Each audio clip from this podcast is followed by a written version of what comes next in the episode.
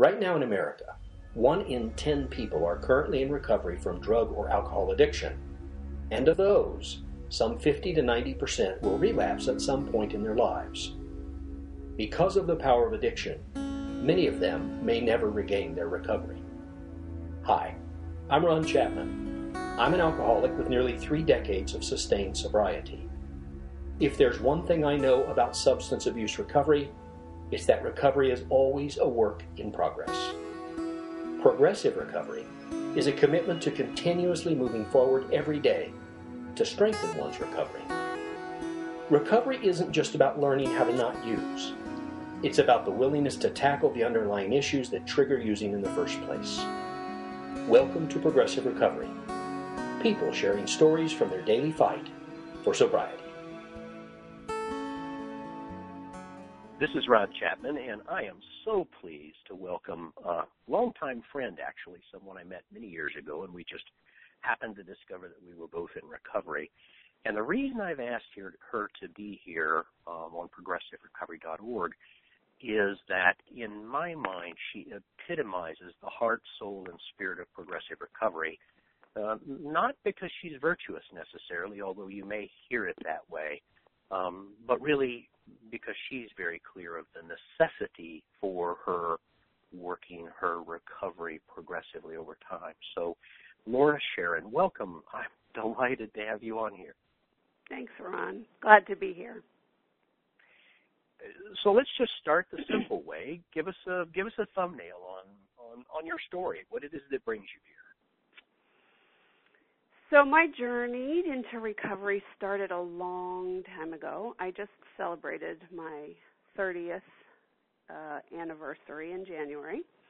Outstanding. And, um, yeah, it's pretty amazing. I'm like, where does the time go, right? So, but you know, I um I have sort of a little bit of a unique story in that um in that I grew up in an alcoholic home. My mother, my stepmother, my dad, all three of them were al- active alcoholics. And, you know, really from the time I was a very young girl, I wanted to die. I mean, I had tremendous sadness and I didn't really understand why.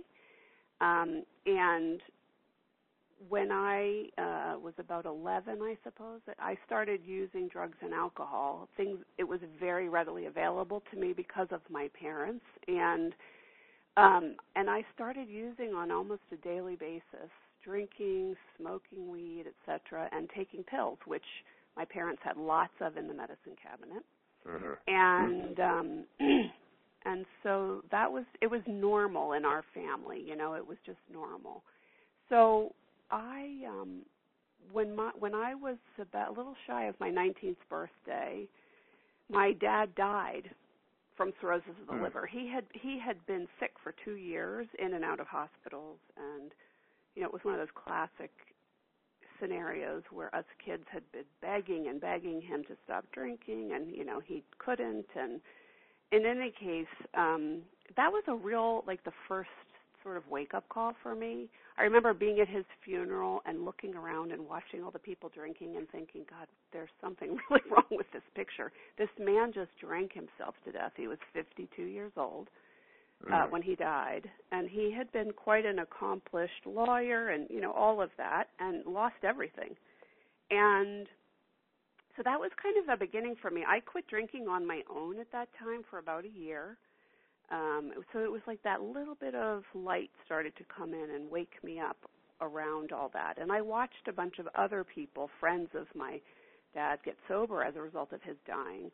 Um but anyway i um i i that sobriety if you want to even call it that that dry period lasted about a year and then i went to college and i started drinking again and um and i ended up after school going uh, to Kentucky to do a volunteer job, and I I worked with a doc down there who had been some training in addiction, and he started and I don't know somehow we started talking about my family, and I I think as soon as I started sort of telling the story, you know, a little did I know that the profundity of just saying the truth, you know. I was never Mhm. one to try to pretend that it was anything other than what was really happening. And so anyway, he had some training in addiction, and he suggested that I go to Al-Anon when I left Kentucky and came home. And so I did, and I went to an Al-Anon meeting, and I it, it totally blew me away. I ran out of that room. Some lady reached over and held my hand. I think I cried through the whole meeting. and I ran out of that meeting scared out of my mind. Like, what is going on here? People are talking about this stuff that I had lived with all my life and I was scared of. I didn't know what to do with. And so I ran out of that meeting. It took me about six weeks to go back to another one. but in any case, that was kind of my dance in the beginning. And um mm-hmm. and how I sort of self diagnose. So when we did an intervention on my stepmother, we hired an interventionist to to facilitate it. And he gave us this um, flyer, if you will, um, for this inpatient program for adult children of alcoholics. And at the top of it, it said, you know, if you ha- do you have trouble with trust, intimacy, and control? well, yeah, that would be my whole life, right? I mean, anyway, as a result of that, I picked up the phone and called and put myself into an inpatient rehab, you know, program for adult children. Mm. And in there, my counselor made me write my drug and alcohol history. And you mm. know, and I was like, really? So by the end of the week, the two other ladies who had been in my group, uh, who had that same task, they were both saying, "Oh yeah, I'm an alcoholic. I like I need to go to AA." And and I was still going, well, maybe if I kept drinking, I'd become an alcoholic.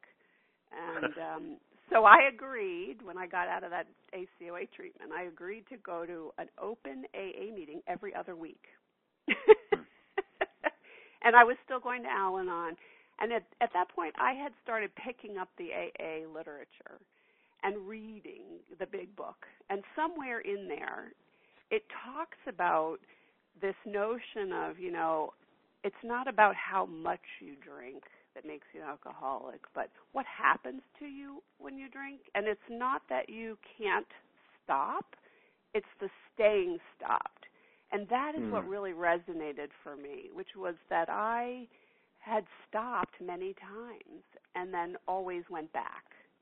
And so it was sort of at that point I was about 24 and I I it finally I was in an open AA meeting that I had been going to and raising my hand and identifying as a member of Al Anon. I'd been going to this meeting for about a year. Mm-hmm. And, you know, one day I just was like, I'm an alcoholic. I finally was able to say the words. Mm-hmm. And, you know, as mm-hmm. as many adult children um have this same challenge, which is, uh, you know, we we we swear that we're never going to be like our parents, you know, and then there we are pouring the booze down the throat. So I was, mm-hmm. that's how I got into the program mm-hmm. and got into recovery was at that point. So you're like a, a triple or quadruple winner. You've got ACOA, Al-Anon, AA, and it sounds like you could have used a dose of NA as well. yeah. Yeah, oh yeah. It's a it's yeah. quite a doozy. Mm-hmm. Yeah. yeah. And in fact, you know, I will say that when I came out of the ACOA treatment, even though I had done a ton of work in there, you know, they wrote my aftercare letter that went to the therapist I was going to start seeing, and you know, in there mm-hmm. in black and white, it said I had been severely abused, and I it, it mm-hmm. still didn't sink in what that really meant, you know, and what that mm. really meant. And so that's kind of where the, I started. Um, hmm. You know, that's where I started, and of course, yeah. going to meetings and yeah, working. So that was that was the beginning, and uh, just a little bit of foreshadowing here. I know that there's a there's a whole lot of progressive approaches you use. So, so why don't you walk us through that? Yeah.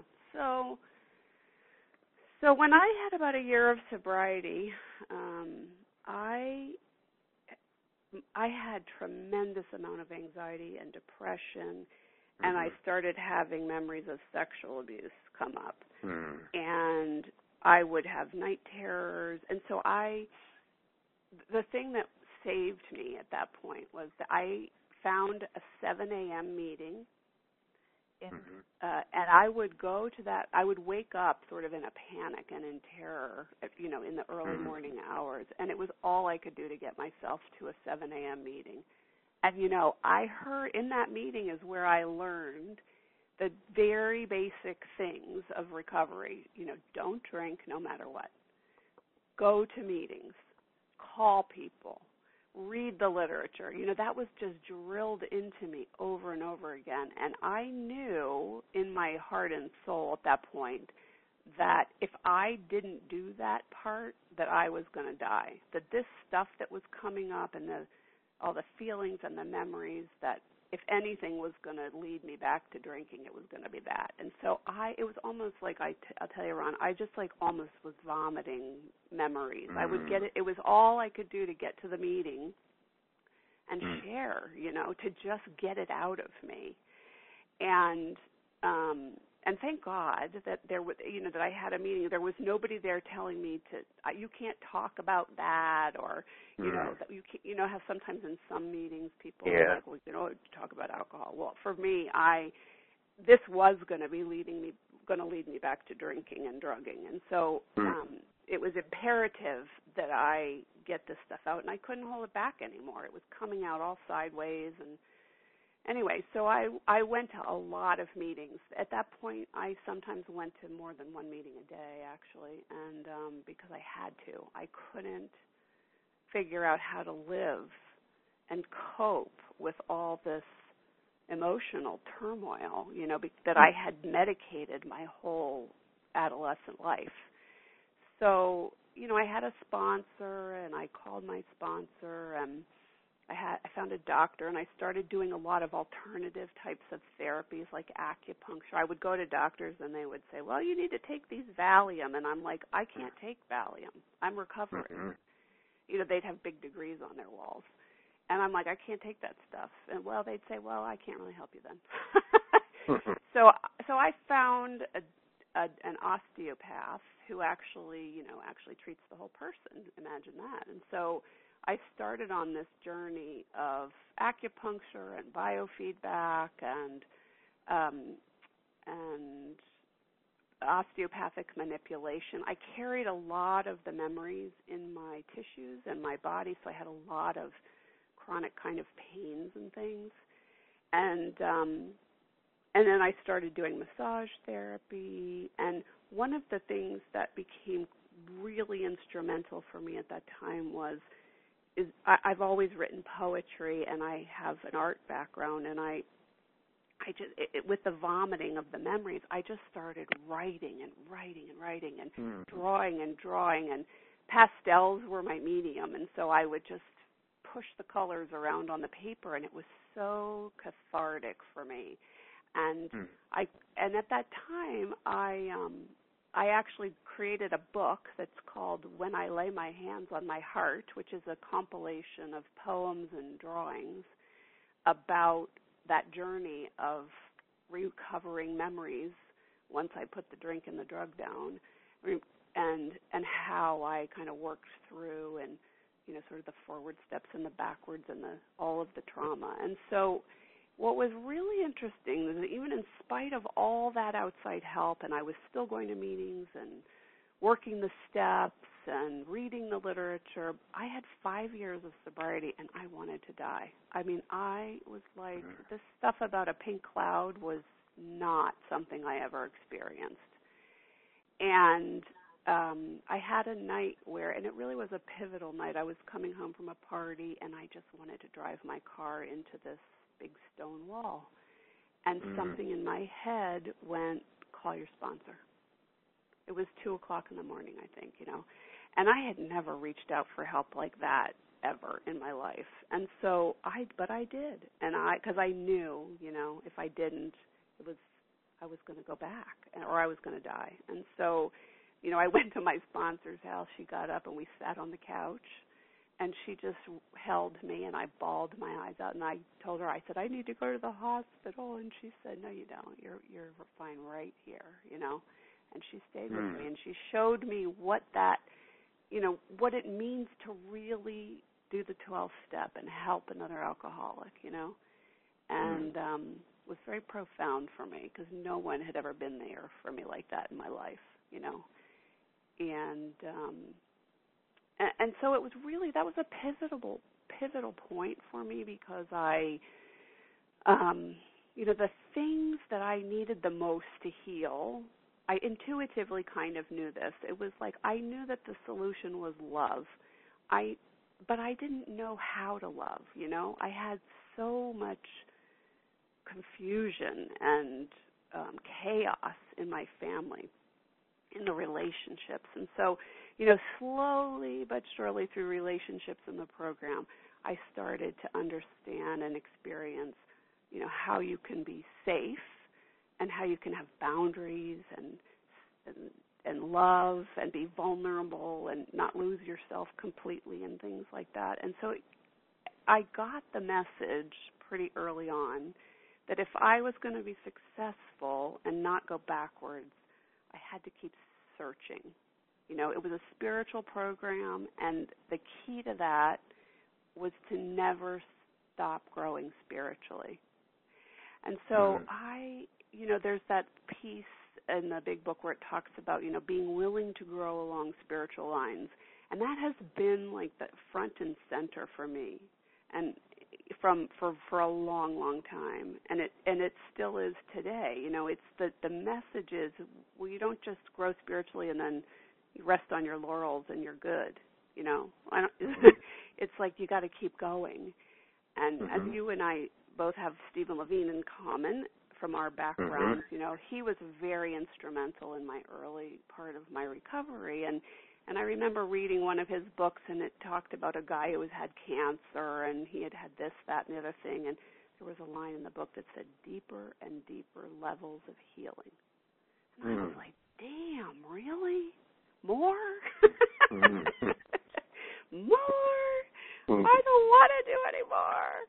I mean, I would rebel sometimes, but at the same time, I kept going. You know, so I went on retreats and did silent meditation retreats and I tried Native American drumming circles and I I mean I really tried everything. I went to every Christian type church there is out there trying to figure out like what what's going to work for me. Mm-hmm. Um and so um you know and I I just continued to draw and write and and do the poetry thing and um and that's kind of what brought me get has gotten me or what became my foundation um, became a sort of the fundamental foundation of mm-hmm. how I approached recovery. Mhm. That's a lot. yeah, it was a so, lot. It's a lot. Yeah, yeah. I just wanted to make sure and acknowledge that that um, yeah one of the things Stephen Levine, you know, in, encourages to do. He's passed now, but he would encourage, you know, don't don't walk past those points of pain. Don't walk past those things that need to be acknowledged. And so um, that that was a lot, Laura.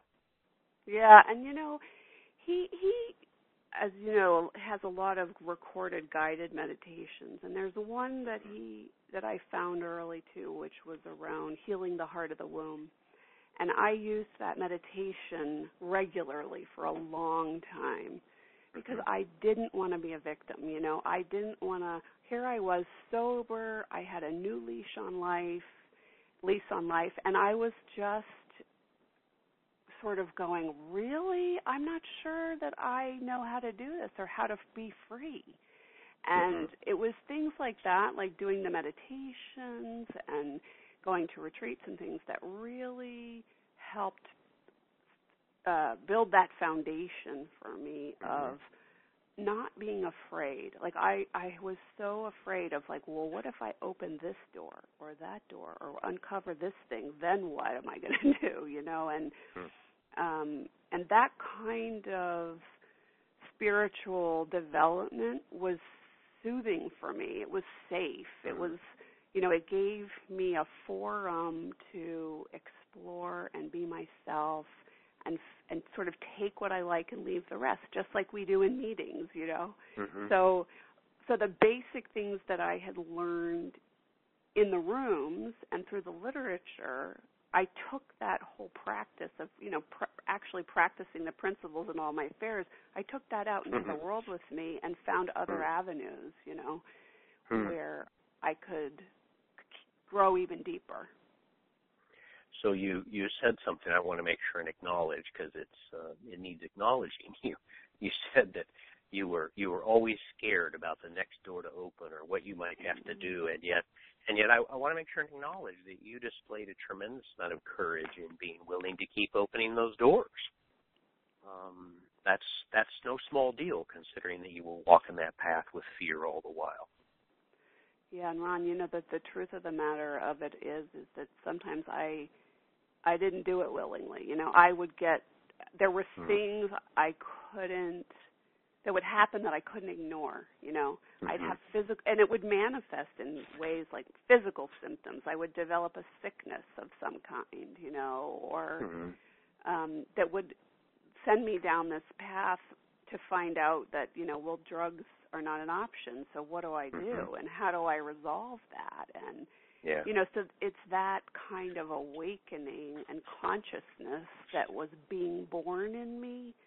Um, mm-hmm that is, I would say, probably incredibly profound in terms of progressing in my recovery. It was like mm-hmm. I knew the old way didn't work. Um, I had to, you know, stay away from a lot of my old friends. I had to build new relationships, and and yet I didn't know how to do that sober. So it really mm-hmm. was. You know how they, you know how they say in the rooms about, you know, about how we're like um our maturity or develop, emotional development sort of stops at the age at which we yeah. started using. Well, so I was yeah. 11. mm. yeah. I was 11. Mm. So, you know, one of the things that really intrigued me as we were chatting and realized we were going to record one of these was that you you brought something new into the mix for me, um, something that I got excited about, partly because I know and love you, and partly because it's like, wow, there's something new here, and uh, I, would like you. I, I want people to hear about things that they may not know about, and so, so tell us a little bit about, you know, all this led you to to foundations of well-being, uh, which is yeah. a, a whole a whole new modality. So, so talk us through how you got there and what it meant, and and and how you practice it. Okay. So, um, keeping along in the in line with the theme of uh, being willing to grow along spiritual lines for forever mm-hmm. and ever, amen. I, um, you know, I'm I'm a seeker, and I um, years ago I had gotten turned on to this organization that Edgar Mitchell founded called the Institute of Noetic Sciences, and I'd mm-hmm. been to mm-hmm. a conference on child prodigies and things. It was really cool. I mean, it was really like some out there stuff, just research and studying and things that they were doing, books that they wrote. And uh, anyway, I get a newsletter from them, and I see this uh, ad about, or this this article about this new program that Rick Hanson, who's a neuroscientist and um, at Berkeley, was doing, and I thought he was starting it last year, and um, and I was like, wow, that looks really cool because I was kind of feeling a little bit stagnant in my recovery. I was kind of like, okay, what's next? I mean, you know, I still I go to meetings regularly still. I help other alcoholics, but there was something missing and I couldn't put my finger on it, you know. And so I um I just decided I was going to take a chance and jump in with this program, which is an online on demand program. And I had been hmm. reading a lot about neuroscience and the brain and neuroplasticity and how the brain can kind of you can rewire your brain, you know? And I was mm. like I was always so skeptical about that, but I have a science background. I was like, "Really? You know the pos the whole positive psychology movement i was always yeah. like are you kidding me really because i really felt like it was not authentic you know it's like well you're going to pretend to be happy you know like that doesn't mm-hmm. work for me mm-hmm. so i started digging in and really reading some about all this neuroscience stuff and and one of the things and and so i said to myself you know what this is a reasonably priced thing it ha- it combines lectures, with practical exercises, with meditation. It's all online. I can do it when I have time. So it's convenient that way. You know, it's not like I have to show up on Thursdays at 10 o'clock for the class, and um, which doesn't work so well for me right now. And and so I just decided, okay, I'm gonna, you know, I'm gonna sign up for this class. And holy moly, I had no idea what I was getting into. Mm. It's it is an awesome. So there are so the foundation of the program is that there are these 12 key strengths that exist inside our brains, right?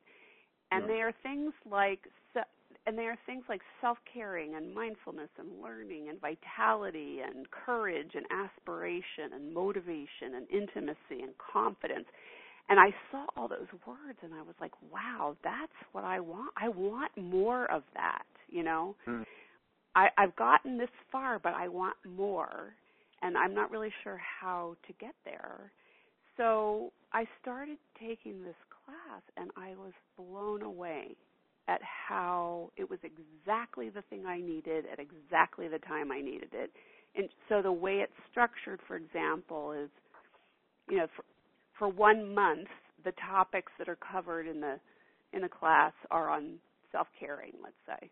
And each Sure. week there's a lecture on a subtopic related to self-caring and then these experiential exercises that you can do that involve draw some of them involve drawing some of them involve these meditations so it was like exactly pulling together the stuff i had been doing on my own in a more formal kind of structured way and um so It sounds it sounds really experiential, Laura.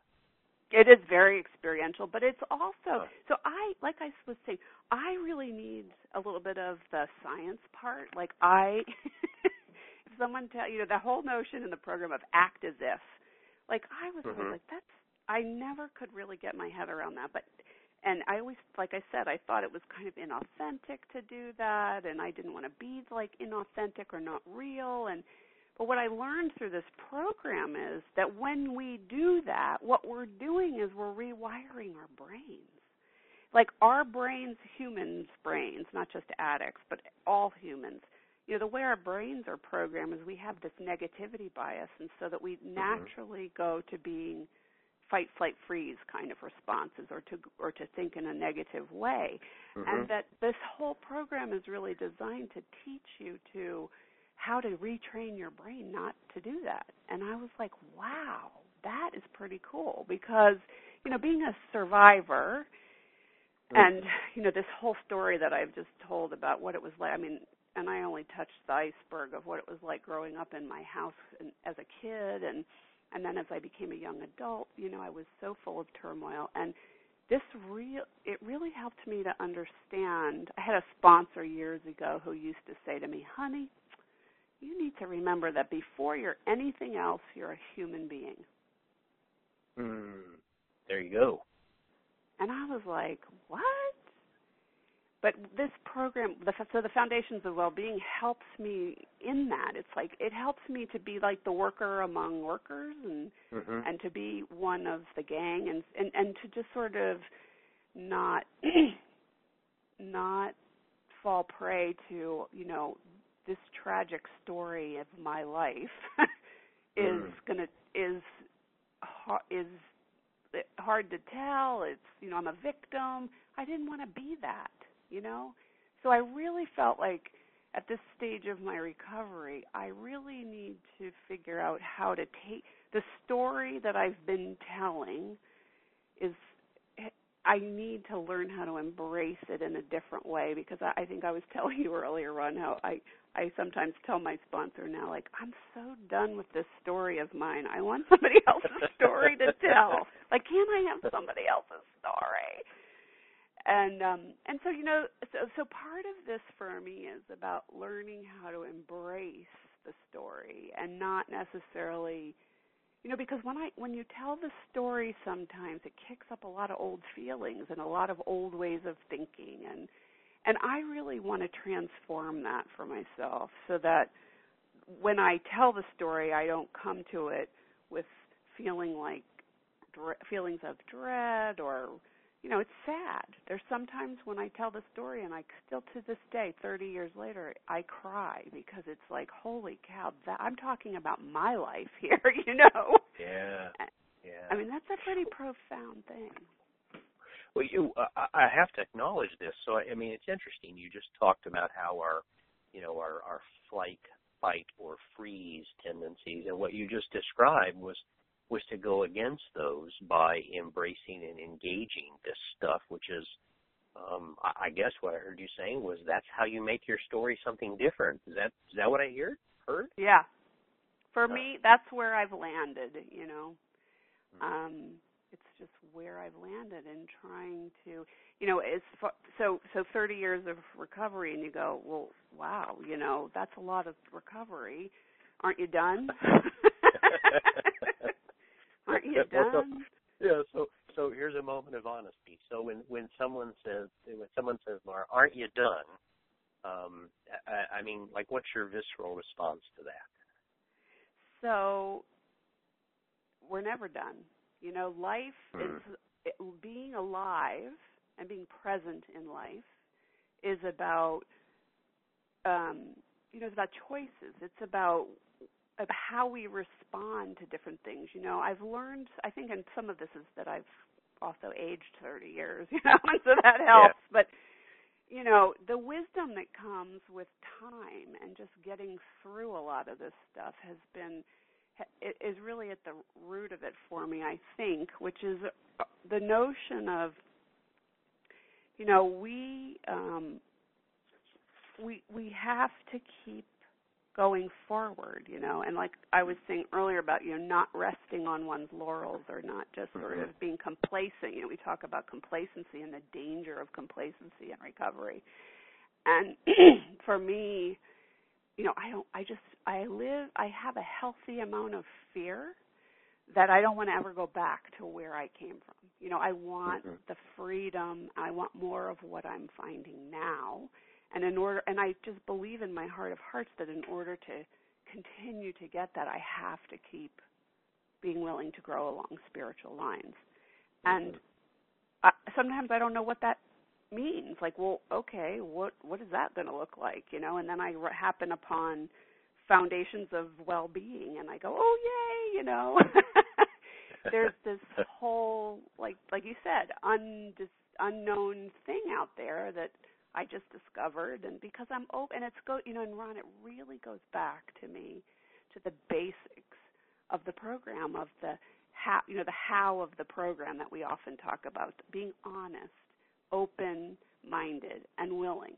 You know, the, mm-hmm. those core fundamental principles that we are taught early on, they never, they they continue to, you know, guide the growth that I seek in my life. You know, mm-hmm. they're the core of me. So, I mean, I think the other piece of it is, you know, like I said, sometimes I just don't want to. T- I want a different story to tell. yeah, yeah. Life, life is full of triggers for me, and I and I think that the message is that I don't have to be controlled by that anymore. You know, things like working the steps and things like working a program like Foundations of Wellbeing and things like do, doing massages and and all of the stuff that I did along the way, I still do today because, um, you know, I don't I don't want to ever give up. I just don't want to give up because to give up means to die.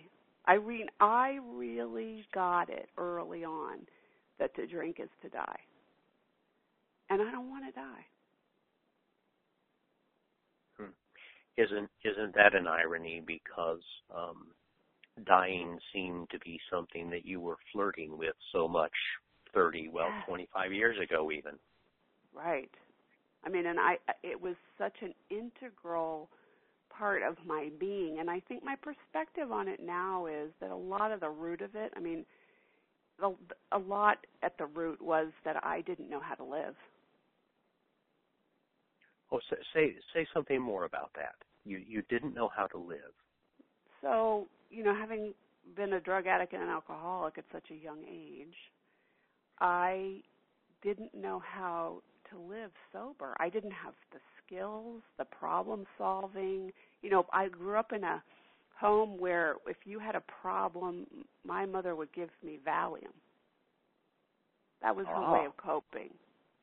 Or take this drink you know that that was the modeling I got, and so I really didn't know how to solve problems, and and I didn't know how to weather a lot of the ups and downs of life without being intoxicated.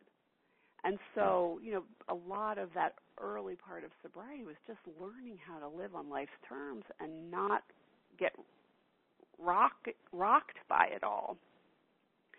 You know, and learning how to Mm-hmm. ride the waves instead of going these really peaks and valleys and all the chaos that Terry Gorski talks about in some of his tapes and books, you know. Sure. Um, yeah.